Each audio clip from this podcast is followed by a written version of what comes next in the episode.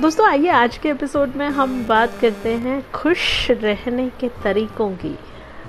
दोस्तों, खुशी एक ऐसी फीलिंग है जिसे सभी लोग हमेशा महसूस करना चाहते हैं। जीवन के उतार चढ़ाव की वजह से लोग बेहद निराश हो रहे हैं, लेकिन खुशी को और मुस्कुराहट को भूलना ये बड़ी गलत बात है दोस्तों।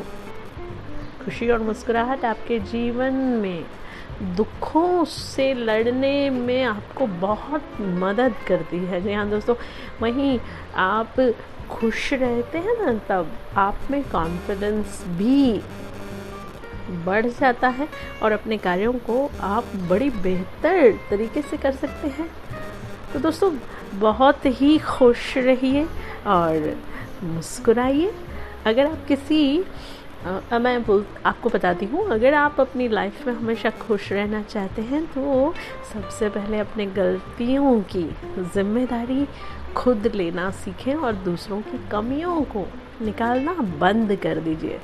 इससे जहाँ आपके दूसरों के साथ संबंध खराब भी नहीं होंगे और वहीं अपनी गलतियों को समझने और उन्हें सुधारने का आपको मौका भी मिल जाएगा।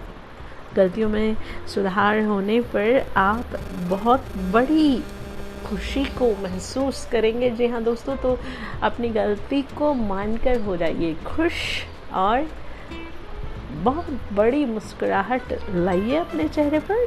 और अगले तरीके की बात करूँगी मैं आपसे नेक्स्ट एपिसोड में। तब तक के लिए बहुत खुश रहिए, व्यस्त रहिए, मस्त रहिए और अपने साथ साथ दूसरों के जीवन को भी खुशहाल बनाइए। Tata bye take care see you मिलते हैं अगले एपिसोड में आपसे।